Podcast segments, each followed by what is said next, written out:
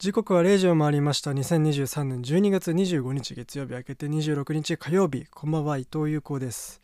えー、本当にお久しぶりですね。あの先週久々にポッドキャスト版のみ Spotify とかの方のだけでキャッチアップ快適なのを放送したんですけど本編が、えー、地上波だと前回は第70回と銘打った9月か10月かの以来で ほぼ2ヶ月ぶりということでえー、涙の出ない玉ねぎオーストラリアで初めて販売、えー、スーパー大手、えー、スーパー大手ウールワースが販売ということでね、えー、商品名がハッピーチョップ、えー、チョップはあれですね。その切るみたいな。包丁とかでね。切るみたいな意味なんですけども。えー、100%国産で、えー、ウールワースだけが独占的に取り扱う、まあ、ウールワースっていうのは、えー、言ったらだからあの声優とかマルエツとかサミットとかああいうもう大手ですね。あのマイバスとかでは全然大きい。もうだからイオンとかの一番下の階とかに入ってる。イトーヨーカドーとかね。ヨークマートとかそこら辺の大手なんですけど日本でいう。えっ、ー、と価格が 500g 入りのパックで2.5ドル。まあ、約300円いかないぐらいかな。200 200円台を予定しているということで。あのー、本当にね僕はもう向こうでカレー屋さんのバイトをしてたんですよ。だからあの調理をしたりだとか普通にま接客とかもするんだけど基本的に僕は調理場の揚げ物をするんだけどその揚げ物をしながら、えー、次の日の仕込みだったりとかその週の分の野菜を全部先に切っといて水につけとこうみたいなことをやったりする。それがあの衛生上どうなのかっていうのはちょっと定かじゃないんですけどあのそれをやってて。で玉ねぎとかを切るタイミングもたまにあったんですね。そのあのルーを作ったりとか他のこう野菜の煮込みを作ったりするメニューがあったんで。でそこで玉ねぎを切るタイミング毎回毎回もうその本当に僕は弱いのかよく分かんないんですけどボロボロボロボロ出て目は染みて開かないしみたいな。染みて開かないのに水だけ目から出てくるみたいな状態で。でしまいには一緒に働いてる子に代わってもらうみたいなことをやってたんでありがたいですね。えー、オーストラリアの最大都市シドニーの沖合で、えー、男性のサーファーがクジラと衝突したという、えー、ニュースでございます。えジェイソン・ブリーンさんですね。が、えウィンドサーフィンサーフィンね。えー、をやっててあのまあ言ったらあれですね。風の近いヨットとかと同じような要領で、まあ、ボードの上に、まあ、ポンってこう羽みたいなのがついててでそれをこう自分で操作しながらこう波に乗っていくっていうね。あのまあ楽しんでるから楽しいんでしょうみたいなあのウィンドサーフィンっていうのがあるんですけどそれをやっててえー、クジラの子供が海面から姿を現しジャンプブリンサは衝突しクジラに引きずり込まれるように海中に沈んだということですね。幸いあのボートボートっつうかボードですね。をつないでるあのリーシュっていうその足首にボードと、まあ、くっつける紐があるんですけどそれが切れて無事に水面に浮上することができたってね書いてあるニュースなんですけども。まあもうちょっと数ヶ月前のニュースなんですけどね。あのだから海は怖いんですよね。あのだから僕もサーフィンも向こうだから56年か？いたんだけど。全然してない。本当に。まあ自分が住んでたとことか学校とかがあんまりそのなんつうのコーストサイドじゃなかったっていうのもあるんだけどその本当に怖い。もうもともと海洋恐怖症まで行くのか分かんないけどもう海は人間のテリトリーじゃないので。はい。あのもう生命の源とか言うけど言うけどすでにもうそこはただのもうね異界であるし僕らのフィールドではないのでまず行くべきではないというあの僕の主張なんですけどそっからサーフィンとかねいうねボードに乗って波に乗ろうっていうその何が楽しいのかよく分かんない、まあ、乗れたら楽しいんでしょうけどそれをねやってクジラに引き詰められて沈んだっていうもう絶対にもうより海に行きたくないっていうことでね。新規一点今夜もこの後1時までよろしくお願いいたします。有効伊藤プレゼンツボヤージュ。改めましてこんばんは伊藤優子です。4EB ラジオにてお聞きの皆さん毎週この時間は日本語放送有効伊藤プレゼンツボヤージュをこの後深夜1時までお送りします。よろしくお願いいたします。えー、久々なんでもう口が鉛になまってカミカミの放送になると思いますしもうすでになってきてはいるんですけども。どうよ？新マイク。多分えっとまあこの番組やってきて70回ぐらいありますけどその中ではほぼずっと同じマイクを使い続けてきてただなんか途中らへんからよくわかんないピロピロのねうーん絶食なのかそのコードによるものなのかはたまたまパソコンだったりタブレット自体の問題なのかわかんないんだけどこうちょっとしたこう音がねノイズが入っちゃうことが増えまして。でまあなんか解決方法も特に見つからないし買い替えるしかないかっていうことでお金を貯めまして。でずっと気になってた手話のマイクをね買いまして。MV7 というねマイクなんですけどそれを買って、えー、今回本編でこう初めてかなちゃんと下ろして使っているんですけどいかがですかね？音質的なものはさぞ上がってるんじゃないかなとそこは期待したいんですけども、えー、第72回放送ということで、えー、地上波が第70回が最後、あのー、ラジオの方で流れててで先週の段階で第71回という名目でポッドキャストだけでちょっとその間空いてた時期の話というか何してたんだいみたいなのをちょっとだけ触れたまあ10分もないぐらいの回があるんですけどそれを71としまして今回72から、えー、地上波もポッドキャストも含めて新体制ということでいろいろ内容が新しくなります。でえっ、ー、と1周年っていうかその番組の1周年自体ではアートとかその概要的なものがちょっとバッと変わったんだけどジャケットとかね。なんだけど今回は、えー、内側が変わったみたいな感覚です。だから、えー、文言とかあの変わってると思うんですよ。でいろいろコーナーとかちゃんとやってみようかなというふうに思っておりまして。で久々の復活会ということでなかなか本当に更新ができておらずここ数ヶ月申し訳ございません。でまあちょっと私生活の方がごたごたしていましてそれの準備で一日中同じことをずっとやってたりとかあとはまあいろんな心身の状況も兼ね備えて、えー、なかなか更新ができず過去回の激戦ですね、まあ、大体はラランドの西田さんに出演していただいた1周年記念会とかあとはライトハウスを見たって話をした回かな。とか他にもちょこちょここ自分が気になってる放送を毎週ピックアップして勝手に地上波では流していたので、まあ、ただそれをポッドキャストに載せ直してもね同じことなんでそれはせずにってなってるとポッドキャスト画面では数ヶ月更新が全くされてないようなアカウントになってたんですけど、えー、先週それが久々に解禁となって今回から始まるんですけど12月25日。ね。まあ今それが明けた状態なんですけどあのー、クリスマスでございますよっていうね。ふざけんなって話ですよね。誰が聞くのかっつうのと誰が好きで一人でクリスマスの日にラジオやんのかって話ですよ。まあ収録ですけど同じことですよ。やってることは。うんでも本当に聞いてくれたら本当にマジで友達ね。本当に友達っていう あの生まれて今だから22年。過ごした相手もいませんよ誰一人も。だから本当に友達と男友達との家に行って2人で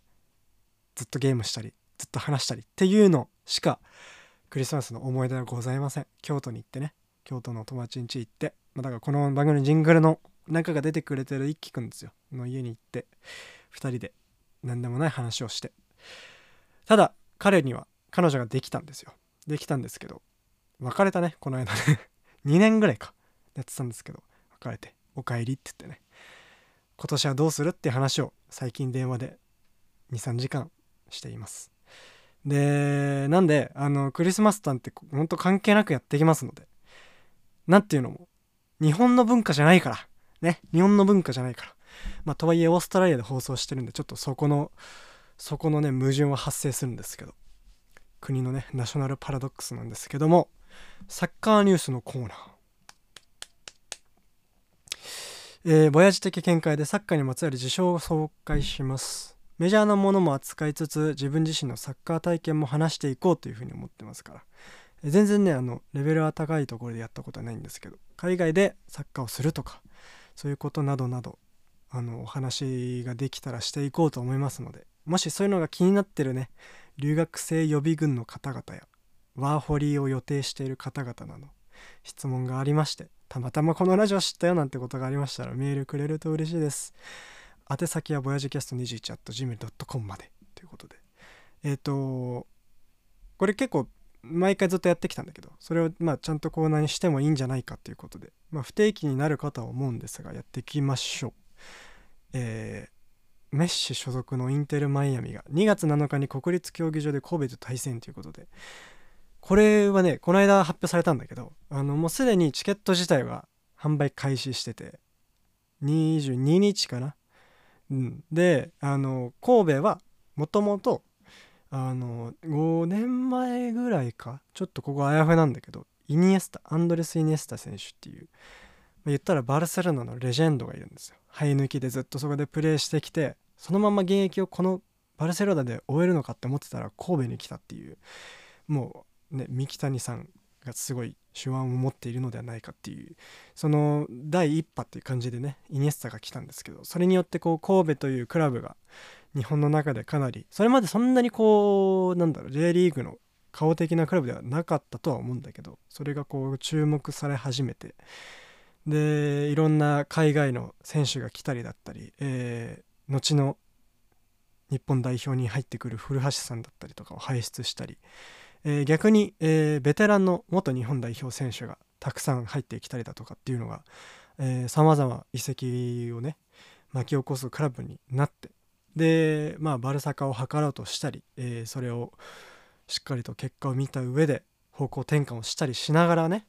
今年クラブ史上初めて J リーグの一部リーグ J1 を制覇したっていうことで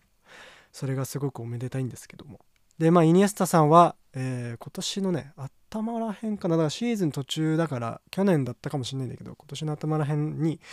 えー、クラブ退団しちゃってねだからその瞬間もいてくれたらどれだけ熱かったかって話なんだけどまあなんかそううまくいかないのがリアルだなっていうのも思いつつそんなイニエスタがいたバルサでずっと同じ時期から生え抜きですよこの方も。ね。カンテラという、まあ、バルセロナというクラブが持ってるいわゆる下部組織ですよね。そこからずっと上がってきた。まあ誰でも知ってる。もうそれで言ったらもう野球大谷翔平みたいな。知ってるじゃんみんな。でテニスだったら錦織さんとかさフェデラーとかさナダルとか知ってるじゃないそれと同じでもサッカーならまあメッシとか言うでしょ。ロナウドもそうだし。そういったこうここ10年もうディケード単位でこの世代をね圧倒してサッカーという底底上げ自体もそうだしそのダイナミックの拡大もそうだしいろんなプレーだったり結果でね見せてくれたメッシさんがバルサを退団して、まあ、パリってとこ行ったんですけどそこから、えー、最近ですね去年今年か？にインテルマイアミっていうアメリカのねクラブに行ってでアメリカはメジャーリーグサッカーっていう名前のリーグがあってまあこれから徐々に徐々に盛り上がりは見せてきているしまあワールドカップとかもあるんでそれだったり、まあ、アメリカも結構若い逸材はヨーロッパにいたりするからそういった意味ではこれからより大きくなるリーグだと思うのでスポーツ大陸だしスポーツ大国ね。だからなるんだけどそのクラブはあのデイビッド・ベッカムっていうこれまたサッカーやってなくても知ってるであろう名前。デイビッド・ベッカムさんが保有しているオーナーとして立ち上げたクラブで。でそこでプレーしているっていうね。ってことで、まあ、つまりは欧州からの前線から、まあ、一旦メッシも、えー、退いたとは言っていいのかな。もうヨーロッパでプレーする機会はないんじゃないかなと。勝手にこうサッカーファンとしては思うような遺跡で。でそれはロナウドさんも同様なんですけど。そういった意味でメッシがもうそろそろ選手を引退するんじゃないかっていうのも視野に入ってくるわけですよね。ファンとしては。もう378ぐらいだと思うので、まあ、サッカー選手としてはかなりもうベテランのベテランも域に入ってきているということで。じゃあ日本に来るって言ったらこれ生で試合見れるの最後のチャンスなんじゃないのって話ですよ。なので、あの、今年の夏にロナウドが入ってるサウジのアルナスリっていうアルナスルかっていうチームが日本に来てていろんなヨーロッパのチームと対戦したりとかっていう、まあ、いわゆるプレシーズンキャンペーンで来てたんですけど、まあ、それと別で今回、まあ、キャンペーンマッチっていうのは記念試合みたいな感じで神戸とそのインテル・マイアミが戦うってことで、まあ、チーム自体はそれこそヨーロッパにいたねバルセロナが来るわけではないから、えー、それ以外が少し見劣りしてしまったりとかそのいわゆるネームバリューって意味じゃそこまで強くないかもしれないんだけど一応そのバルセロナで一緒にやってたジョルディ・アルバっていう左サイドバックの選手とかセルジョ・ブスケツっていうまあなんだろうな今新世代になりつつあるけどその1個前のそのメッシがいた頃の10年間で本当トップクラスのレジスタというかもう彼のあのターンだけでマークを剥がすのはあのね割と身長もあるんですけど187ぐらいあったと思うんだけどそれであれができるのかっていうぐらいあの細かい動きを得意としてるボランチの選手とかがいたりとか。あとはその時代にメッシネイマールスアレスっていう MSN っていう割と3トップね攻撃の3枚がすごく人気でめちゃくちゃ有名で3人で何百ゴールも叩き出してるトリオがあったんですけどその中からスアレスっていう選手が今ブラジルにいるんですけどもう監督はあの今季で退団するよみたいな話をインタビューとかでしちゃってるのでで行き先としてずっと兼ねてから噂に上がってるのがそのインテルマイアミなんでもしかしたら日本に来る前に移籍とかがいろいろ締結しちゃえばスアレスも見れたりするのかななんていうふうに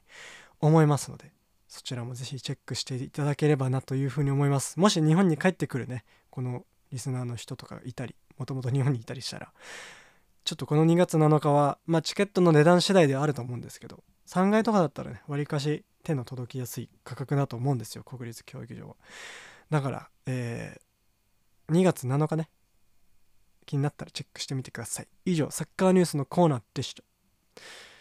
有効糸プレゼンツボヤジこの番組は日本での収録でオーストラリア FM98.14EB ラジオからお届けしています。ラジオ業界を目指している21世紀1期生伊藤優子の冠番組です。地上波はブリスベンゴールドコースト周辺から 4EB ラジオホームページでは国内外問わずインターネットがあれば世界中どこからでもリアルタイムで放送を聞くことができます。放送終了後地上波番組表から火曜0時日本語放送ボヤジのページにてノーカットアーカイブも配信されます。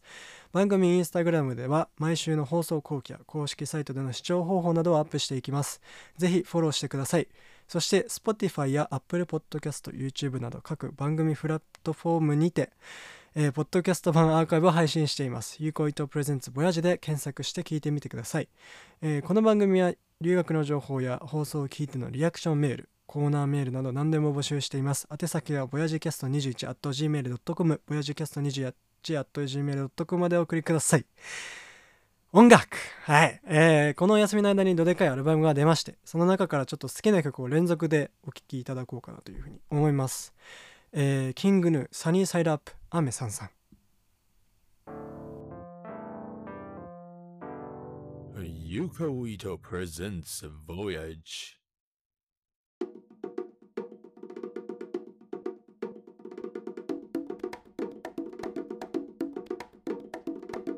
ユカウイトプレゼンツ Voyage お送りしたのはキングヌーサニーサイドアップアメさんさんでした。改めまして伊藤優子です。ブリスベン FM98.1 フォイビーラジオ。この時間は日本語放送有効伊藤プレゼンツボヤジをお送りしています。週刊コンテンツ消費簿。ねえー、最近見たコンテンツの紹介なんですけど、あの、まあこれ結構毎週のようにしてるんですよ。その、今までの番組の中ではね。なんだけど、コーナーにしちゃおうっていうね。その、っていうのもこの名前がねちょっと変なんだけど「週刊コンテンツ消費簿」っていう家計簿的な簿ね簿は。でノートでやってる自分の記録用の記事があるんですよ。でノートってそのなんつうの自分の文章とかエッセイとかそれこそな日記でもいいしなんかそうコンテンツの感想でもいいし、まあ、なんかこう著名な方は日記書いたりとか宣伝書いたりとか。あとそうじゃなかったらもう本当に単純に小説書くの好きな人が書いてたりとか。なんかこうラジオ好きな人がラジオについて書いてたりとか。これ結構こう趣味全振りの文章サイトなんですけど。そこで、ま、自分のアカウント持ってて。で、まあ、なんかこう適当にラジオの話を、ね、自分でこうちょっと知っていただきたい情報を書いたりとか。こう放送後期書いたりとかはしてたんですけど。その中でこう最近今年のね春夏ぐらい春ぐらいかな？に始めた自分の毎週の日記的なものがありまして。でそれが毎週見たとか聞いたとか読んだものをこうメモするっていうね。その日付に当てて、えーラジオだったらラジオ番組と放送局とそのリンクとみたいなのを貼ってでテレビだったらそれを同じようにやったりとか映画でも本でもライブでもそうなんだけどそういったこう自分のその週のこう受け取ったコンテンツを全部書こうっていうので。でそれでその週のこうモチーフの絵を描くっていうのをやってて。でウィーク1とか2とかしながらどんどん今ねウィーク40とかなんですけど。だから春ぐらいかな始まったのは。そう。だから毎週その中でピックアップして、まあ、なんかこう自分が好きなとかちょっと注目したものをちょっとこうタイトルのね絵みたいのを描く練習がしたかったのでその絵を毎週描くっていうのにもなるしあとはその自分のこうラジオでそれこそ話したいとか何か紹介したい時にこれいつ見たっけみたいなあれなんだっけみたいなのをリンクとかも貼ってるんでそれを見返したりとかいつ見たかっていうのをすぐ確認できるようにこうやってたでそれがなんかこううんあんまり自分にとってはどっちでもよかったからまあとりあえず公開にしてるみたいな状態なんですけど。じゃあそれをもう輸入しちゃおうコーナーにしちゃおうのコーナーです。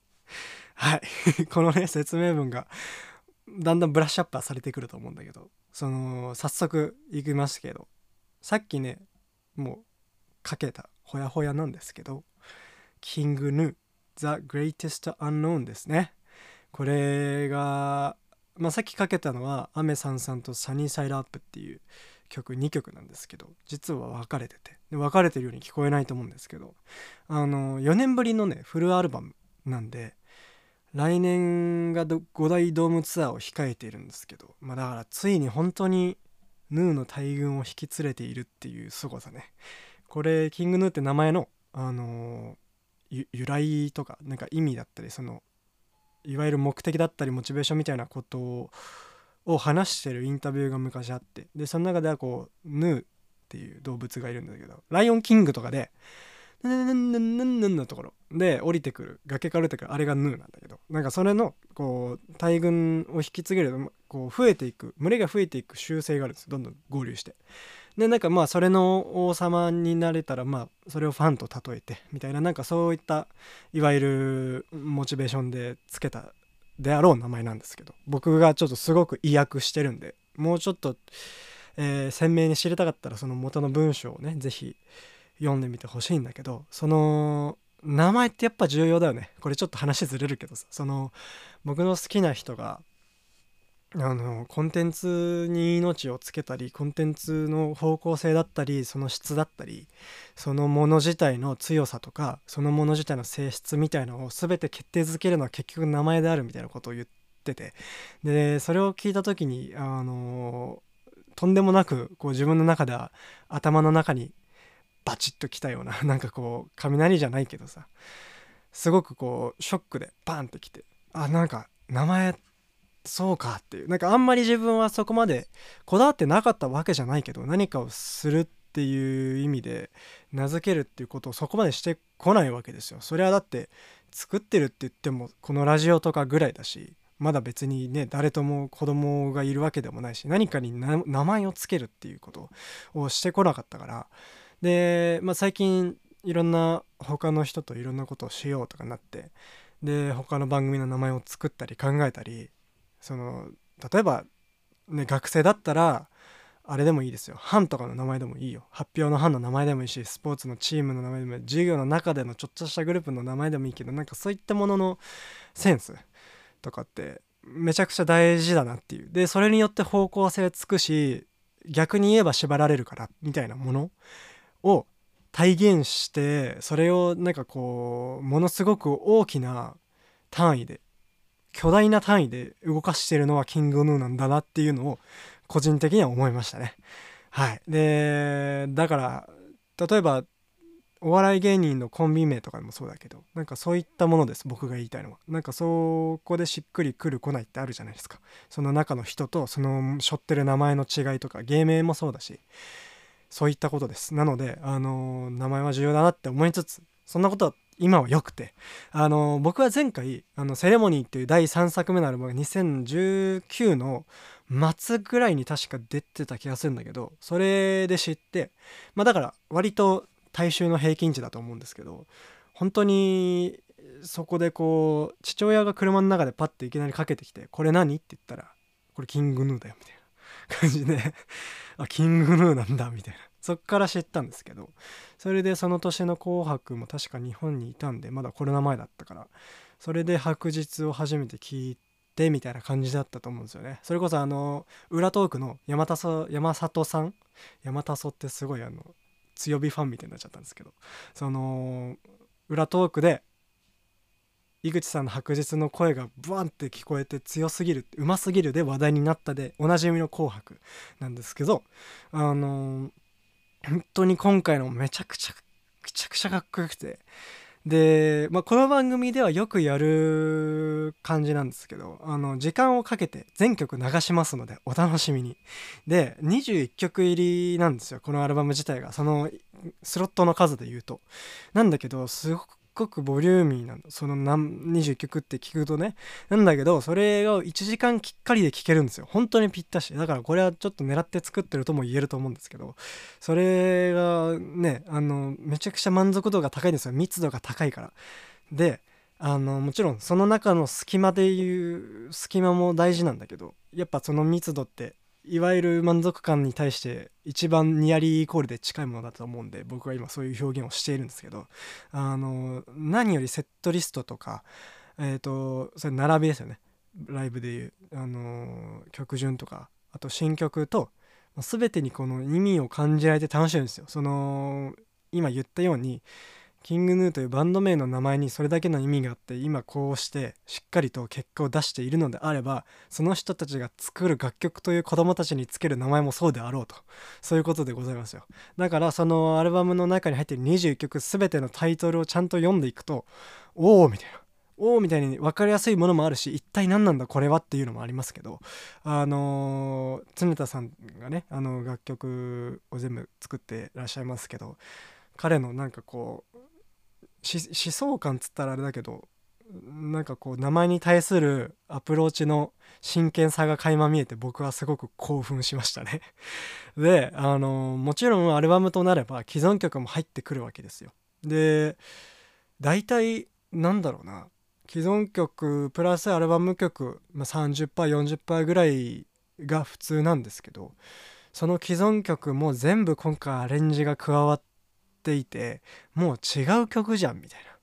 でさっき流した「雨さんさん」もそうなんですけど今回そのアルバムの、えー、地続き感を大事にするためにその曲の局所局所に1分足らずの、まあ、ちょっとしたその次の曲へのつながりだったりフックになるような曲が入っててでそれが今日さっきかけた「サニーサイドアップ」なんですけどそれはこう「雨さんさん」のフレーズなんだけど「雨さんさん」の楽曲内ではないっていうでそれがこう終わるにつれて本編につながっていくみたいなまあ序章みたいなモノローグ曲みたいなのが結構たくさん入っててそれがもう個人的には楽しくてしょうがないんですけど子供の声とかねすごい可愛いしあれらしいですよ。本当にその参加した方の子供らしいです。キーボードかなんかで参加した方のお子さんが入ってるって僕もねちっちゃい頃昔あるんですよ。とあるバンドの子供コーラスみたいなのに僕らあの妹が2人いるんですけどその3兄弟でコーラスをしたことがあってでその曲があの未だに忘れらんないというかねあの歌えるんですけどあのそうそういう感覚でキングルーに入れんのすごいいい思い出になるなとか勝手にねあのあんまりない思い出を重ねながらあの本当にねさっき流した感じでも分かると思うんですけど通して聴くのが本当におすすめのアルバムなのでぜひちょっとまたこの魔改造アルバムをねあのこっちの方でも毎週かけていこうと思いますけどピックアップして。なんですけどあのちゃんと1から10まで通しで1時間空けて何かしながらでもいいしそれだけを聞く日でもいいんですけど1時間だけちょっと空けて聞いてくれてる皆さんにもこのアルバムね「The Greatest Unknown King にね聞いてみてほしいなと思いながら。そしてそしてですよ。あのみんな Spotify まとめ見た？楽しいよねこれねあの Apple Music もあると思うんだけど毎年かその自分が使ってる音楽のサブスクサービスで、まあ、これ全部どれだけ提供されてるのか分かんないけど僕は Spotify ユーザーなんで Spotify まとめの話しますけど Spotify まとめっつうのがその毎年毎年その年年間を通して自分が聴いてきた音楽のこう総評をしてくれるんですよ。で自分の好きな自分の中でのランキングとか聞いた回数とか自分が一番聞いた分数のアーティストとか音楽全体を今年聞いた分数とかあとはポッドキャスト聞いてればポッドキャストのあの分数とかも出るんですけどそれが今回出ましてまあもちろん僕は星野源さんなんですけど聞いた時間が6433分と出ていましたね。でここにあのーここが皆さん結構上がるポイントというか毎年楽しみにしているポイントでもあると思うんですけどその下にね世界中のリスナーの上位何パーっていうのが出るんですよ。で僕はこの場合だと0.05パーって書いてあるんですけどこのパーセンテージがね出ることによって自分がこのアーティストをどれだけ好きかというかその好きのいわゆるちょっとしたこうランクが出ちゃうわけですよね。で嬉しい反面ちょっとそれに踊らされてる感覚がすごくあって去年ぐらいから僕これ思ってたんですけどあんまり話してこなかったんだけどもうもちろん俺もこれはすごいワクワクして見ちゃうの。もうなんかその拡張パックを開ける感じというか何が出るかなみたいな感じでテストの結果発表とか、まあ、だから完全に受かったって思ってるテストの結果発表だよねそれで言うと。のあのーまあ感覚なんだけどその大衆におけるいわゆるこう格差の認知性みたいなのをすごくこう育んでしまっているというかもちろんいいいいものではあるんだがみたいな。なのでなんかそのちょっと自分の中ではあやふやな気持ちでこれを楽しみにしてはいるんだけどただまあみんなそれが欲しいわけで僕も変わらずそれが見たいわけでまあ嬉しいならいいかなとも思いつつ音楽落ちずに音楽、えー今年の僕の Spotify まとめ1位の楽曲です。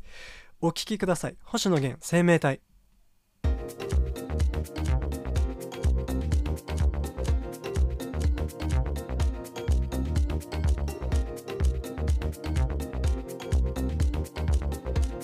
Yuko Ito presents Voyage.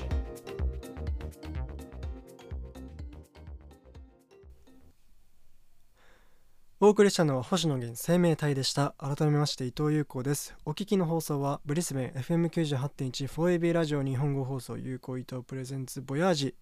この番組ではメールを募集しています。感想や質問メールなど何でも構いません。宛先はボヤージキャスト 21.gmail.com までお送りください。ねえ M1 ね。うん。決勝進出者が発表されました。ダンビラムーチョ、壁ポスター、クラゲ、マユリカ、モルグライダー、令和ロマン、サヤカ、真空ジシカ、ヤーレンズの9組。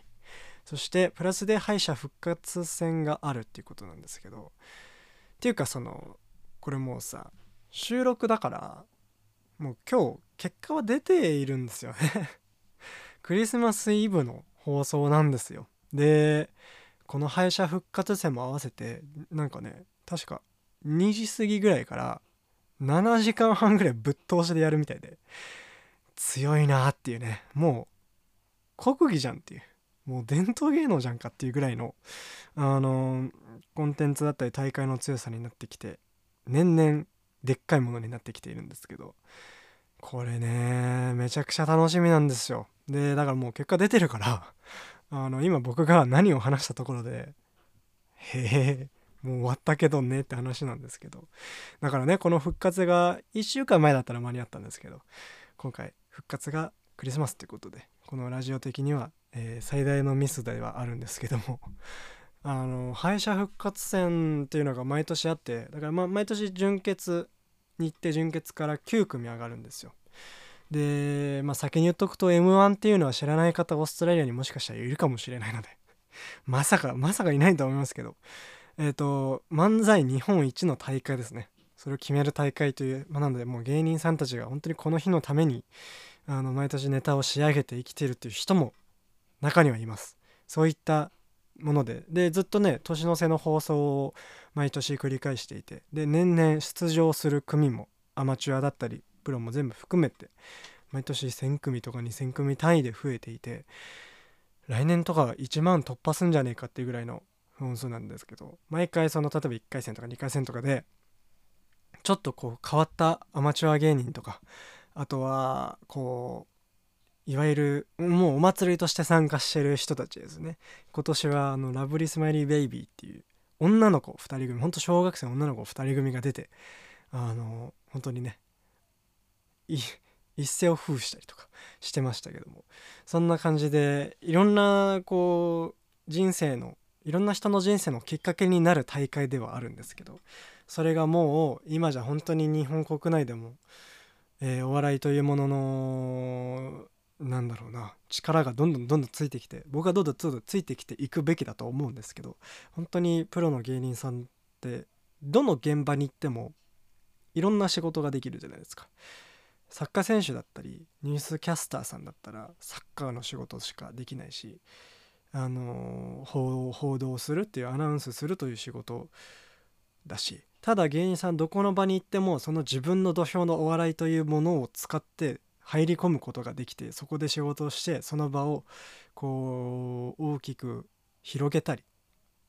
こう沸かせたりすることができるという本当に素晴らしい職業だと尊敬しておりまして。だからこそもっとこう社会的地位は上がるべきだと思うんですよねだってまあ言ったら向こうでもねあのウィル・スミスがあの平手打ちしたでおなじみのあのコメディアンの方がアカデミー賞の司会をやってるわけですからそういういわゆるこうね力を持ってるわけですよその職業自体が。で日本でこんだけ注目されていて毎年ねバラエティのど真ん中じゃないですか。でコンテンツが増える中でもラジオだって音楽、まあ、音楽はさすがに違いますけどあのテレビだって何だってコンテンツの中心にいるのはいつも芸人さんが回していてっていうだからそういった未来のもう本当に格格が違う人たちがどんどん出てくる大会っていうのがこの m 1グランプリなわけですよね。でまあそのさっき言いましたけど9組が上がってきてで今年は結構顔ぶれが変わりつつあってすごく楽しみなんですけど。で敗者復活戦っていうのもあって準決勝で敗れてしまった人たちが最後の一枠を駆け上がるためにこう当日にやるんですね。でそれが当日に放送されて、えー、今までは視聴者投票っていう形だったんですけどそれが今年から変わって、えー、3ブロック制の、えー、各ブロックえー、総当たりじゃないな。あの1組目対2組目みたいな。でその勝者対3組みたいので 3, 3枠の勝者をブロックで決めつつ、えー、本当にプロの芸人さんが審査をして最後の1枠を決めるっていうかなりシビアな本気のこうなんだろういわゆる視聴者投票とかで言うとうん知名度とかがかなり優勢していたんですがそれがあまり効かなくなってくるという本当にネタの実力勝負だって当日の仕上がり次第で全然変わってくるっていうねあの敗者復活戦だったんでちょっと個人的にはあのママタルトさんとかが上がってきたら楽しいなっていうふうに思っておりまして本当にねあのオーストラリアの頃もそうだしずっとちょっとあれですね IP アドレスとかを変えながら見てました過去大会は。でまあこの番組も素人だし競合もいないのでスポンサーとかね言っちゃいますけど僕は令和ロマンに撮ってみてほしいなと思います。めちゃくちゃ勢いありますしあのー、まあずっとずっと知ってたっていうわけではないんですけどネタも見て人も知ってすげえ本当に面白い人たちなので勢いもありますしこのまま撮ったら面白いなと思います。本当にねこのちょっといろんな人の思いがぐちゃぐちゃになる日なのでお手柔らかにおいとまというところで、あのー、ちょっとまた違うんですけどこの番組でそれこそ笑いが好きな人だったりやってる人を呼んで話す不定期のコーナーを立ち上げようと、えー、今企画中ですので皆さんにちょっと知っていただけたらなっていう人を呼んだりとかそれこそ前回のラランド西田さんを呼めたようにいつかそういった方々ももっとたくさん呼べるようになったらいいなと思ってまして、えー、年明け以降指導予定で今すでに話し合いが進んでいるゲストの方もいらっしゃいますのでお楽しみにということでラスト音楽。久々です。チリビーンズ。ね。アルバムもこの前出たんですけど新作が。それもぜひ聴いてみてほしいですし武道館も来年あるみたいなんです。お聴きください。チリミーンズ。レイス。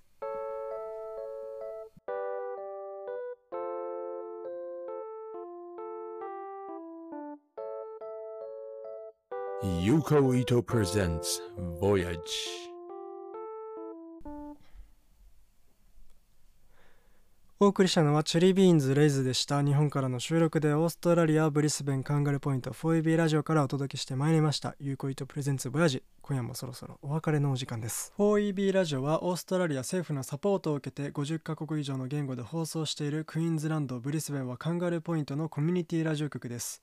今お聞きいただいている地上波 FM98.14EB 日本語放送はこの毎週月曜深夜0時からのボヤジそして毎週火曜18時からは現地メンバーが情報番組ジャパンウェーブを放送しています。そんなオーストラリアで放送している番組制作チームのメンバーは全員ボランティアです。ただいまブリスベンにて一緒に番組作りに取り組んでくださる方々を募集中です。出演者でもスタッフでも大歓迎です。ご興味お問い合わせはジャパンウェブ公式 Facebook、Instagram もしくは E メール 4ebjapan.gmail.com までご連絡ください。伊藤優子が個人制作で日本からお送りしているこの番組はリスナーのあなたからのメールを募集しています。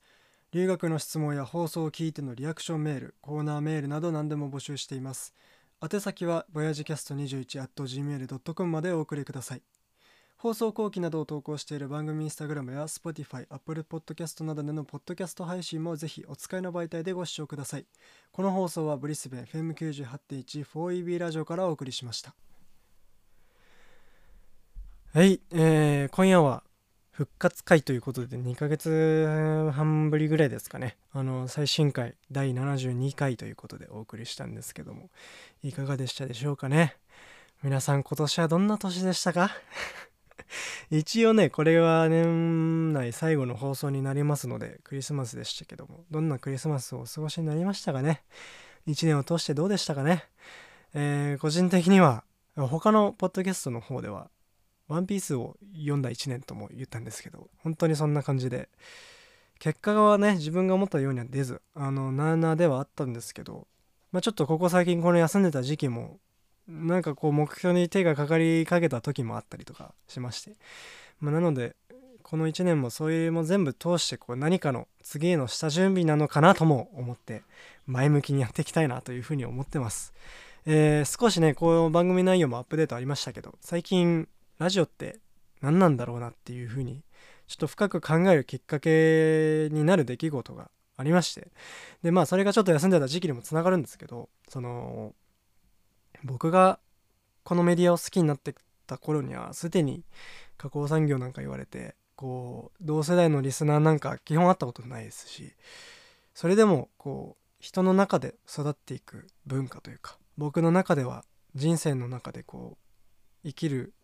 サイクルがあったらその中にこう本当にもう中心の電源として担っている存在で。でよくこの番組では言ってきましたけどポッドキャストとラジオは根本的な違いがあるぞと。全く別のものだぞっていう話をしてて。だけどもう今や同列で扱われていていわゆるラジオがメディアというものだという、ね、認識であったりそれが持ってたパワーみたいなのが失いつつある。失われつつあるんだろうと。でもこうそういつつけてもこうラジオから音が流れてくるっていうそういった安心感とかそこでこう空間が共有されていろんな不安とかこうちょっとした疎外感からこう解き放ってくれる安心感みたいなのは不変なものだと思うしただカルチャーは新参がいて育つし広がるし結果的に維持をされていくものだと思うんです。だからこそ僕はこの自分の世代なりにラジオに新しい血を入れていきたいなと思って活動していきたいと思いますので。で、まあ、結局自分が今面白い人間だと思えてないんですけど自分がいいとか面白いと思うことは全部さらけ出してやっていきたいと思いますので。まあねラジオが音が流れてくればそれでいいのでその無音を埋めるっていうことそこを剣にあの気にせずにねあのこの1時間に込めて音はめていこうかなっていうふうに思います。これからも出会う方もねあの聞いてくれてる方もぜひよろしくお願いいたしますということで来週は新年一発目なんと1月1日の放送予定ですので、えー、よろしくお願いしますということで今夜もお付き合いありがとうございました。ここまでのお相手は伊藤優子でした。おやすみなさい。良いお年を。